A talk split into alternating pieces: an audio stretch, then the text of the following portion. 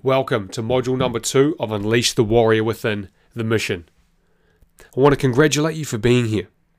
And you may be thinking, why is he congratulating us? We've only just started. Why are you congratulating us again?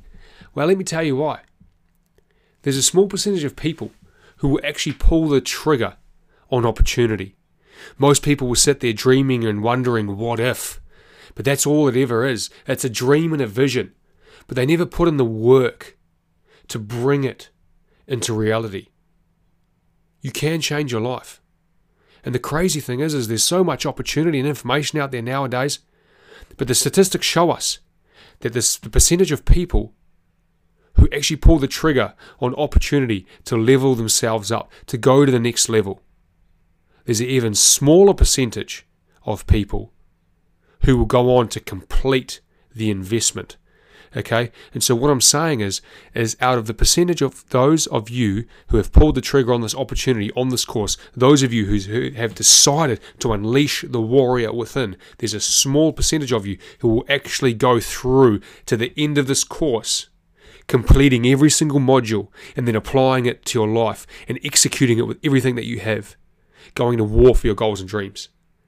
And so, if you're here in module number two, you've got through module number one, you've gone deep, you've gone seven levels deep, and you're now here in module number two. So, congratulations for being here. Okay, in this module, we're going to be developing your target, your guiding light, your North Star. It's that one thing that you're working towards with everything that you have. I want to start this module off much like the, the module one. And I'll start with a story. This is my story of Afghanistan. It's actually the story of post Afghanistan and, and, and a lot of lessons learned. Okay? But before I get into coming home from Afghanistan, I want to talk about being in Afghanistan. I, I actually I had a great experience in Afghanistan. I really I really did enjoy it. There's thing there's certain things that I didn't like, but I'm not going to talk about that here. It's not the time, it's not the place. Okay, so I want to talk about Afghanistan as a whole. I had a great experience. I got to I got to go to Afghanistan as a 19 year old boy and returning as a 20 year old man. I matured a lot. I learned a lot. There's a lot of life lessons. And I spent a lot of time around men much older than me who had already been to war zones before. Okay, this helped me level up. This helped me level up in terms of maturing, in terms of thinking, in terms of decision making. Because you're no longer just thinking for yourself, you're thinking for other people. You're off the tit, so to speak. You've left home. Mum's not there anymore. Okay, so when I went to Afghanistan, went over with my infantry company, and then we split up into different FOBs or forward operating bases. I pushed down to the south. We had a great time down there, met some great people, uh, really got to experience the Afghan culture. I had a great relationship with our interpreters who are Afghan locals. This is their home. And I had the privilege of being invited to dinner with some of the locals who actually lived around the patrol base and the interpreter. Again, is an amazing experience.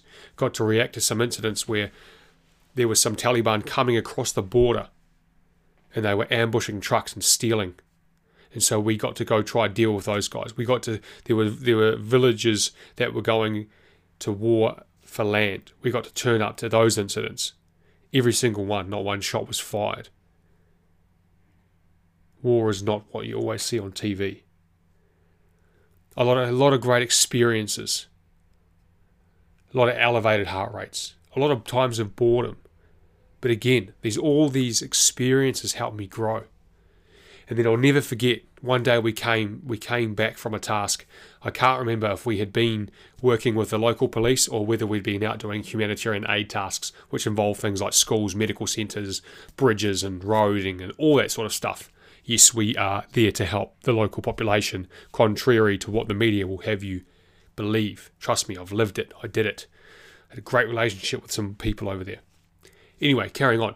And I'll never forget coming home from patrol and just hearing it on the radio contact, contact, wait out. And then I found out it was my best mate's patrol. They'd been ambushed with small arms fire and RPGs it's a feeling that I'll never forget. The feeling of helplessness as I was isolated down in the south of patrol, uh, in the south of the of the AO of the Southern Patrol. After a period of time, they decided that they wanted to increase the manning in the north part of the AO because that's where all the contacts happen. I was privileged enough to get put into a patrol and into the same vehicle as my best mate, one of the most switched on soldiers I've ever met. Even though if you if you know him, he can be a little slothly from time to time, but as a soldier he was switched on. Okay, so when I moved up into the northeast, I got to do a lot of reverse cycle.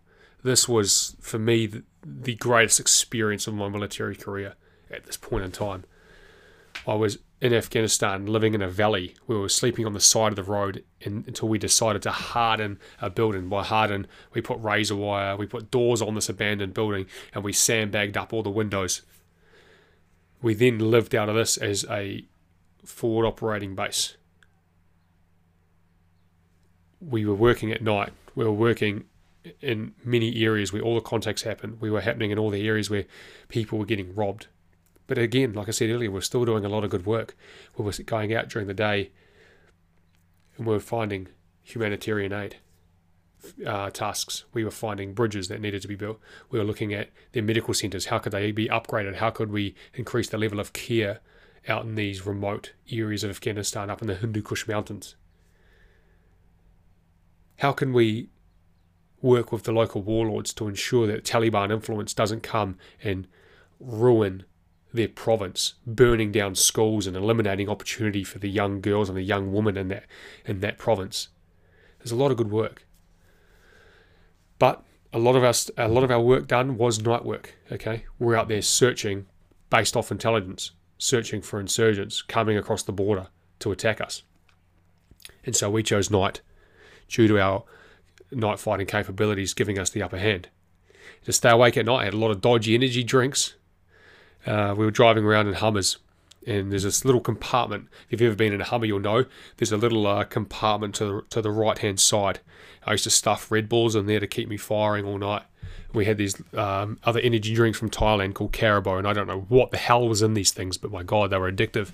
I'd sit there powering these back and then a lot of local food uh, to you know to make sure that we're we're being a part of the population and to make sure we maintain good relations with the population. We want to put money back into the economy, and so instead of eating all of our Western food, we'd spend a lot of our patrol funds going to the local bazaar and being amongst the population and, and buying food from their restaurants, and it, it was a great time. But uh, six to seven months in Hummers patrolling by night, not a lot of great sleep, not a lot of great PT.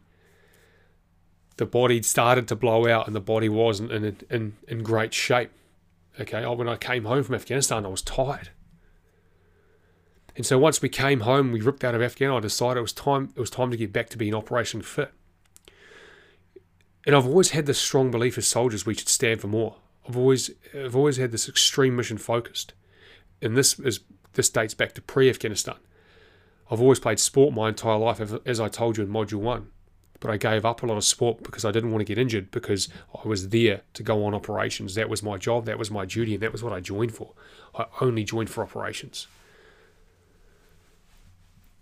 Okay, and so when I came back, I wanted to be ready to deploy again. I loved being on operations. I actually loved being in Afghanistan and was reluctant to come home. But obviously, we have to.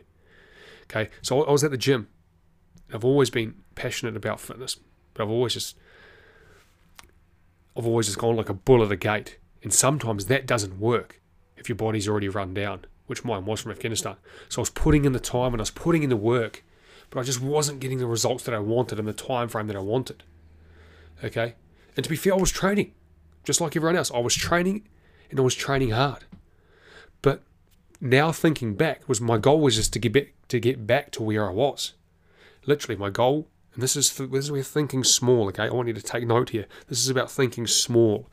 When I came back from Afghanistan, my training goal was to get back to where I already knew I had been. How small-minded is that? If I could slap my younger self right now, I would. What sort of goal is that? Get back to where I know I've already been. I already know I can do that. So why would that even be a goal? How much effort am I going to give to get back to where I've already been? Not of a da- hell of a damn lot.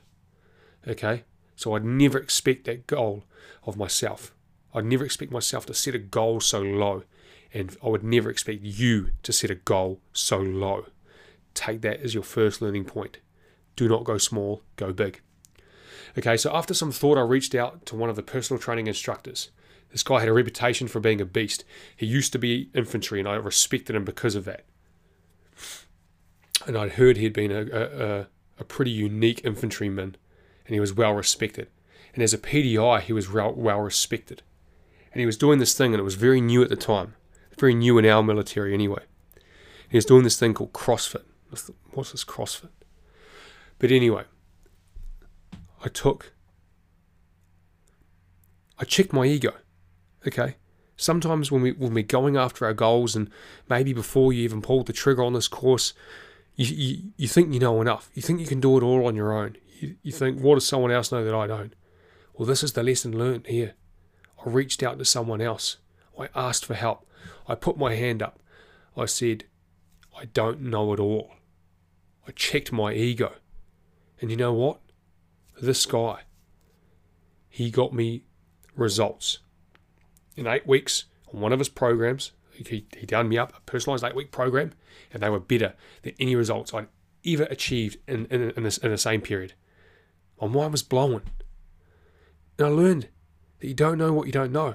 Sometimes you have to look around to see the solutions because you don't have all of the answers. And you don't have to have all of the resources either. But you, ha- you need to be resourceful. You need to see where the resources are. You need to see who can give you those resources. And for me, I knew that there was a smarter, faster, better way to train. And I found those resources. Okay? And the beautiful thing is that by asking for help, you usually speed up the process. And that's exactly what I did. Okay? A few years later, we crossed paths once, once again. But now both of us are part of the special operations community. Okay, he took a different path. He went on to become a professional athlete. He was competing at the regional levels and regional level in CrossFit. He runs a successful CrossFit gym. And he then passed special operations selection for the second time. This is the type of man he is. Okay?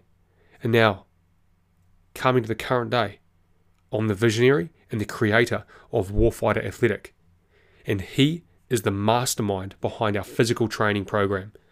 Okay, that same guy, that same relationship forged now bearing the fruits years later on. It's a beautiful thing. And that's the great thing. By reaching out and asking for help, you make new relationships. You now have new resources. And so when I was dreaming up Warfighter Athletic and what we could do and the impact that we could have on the military fitness community and the impact we could have on the lives of the young men and women who want to join the military or who just want to live life to their fullest potential, who want to know physically where their limit is and wants just to just go for it with the right resources.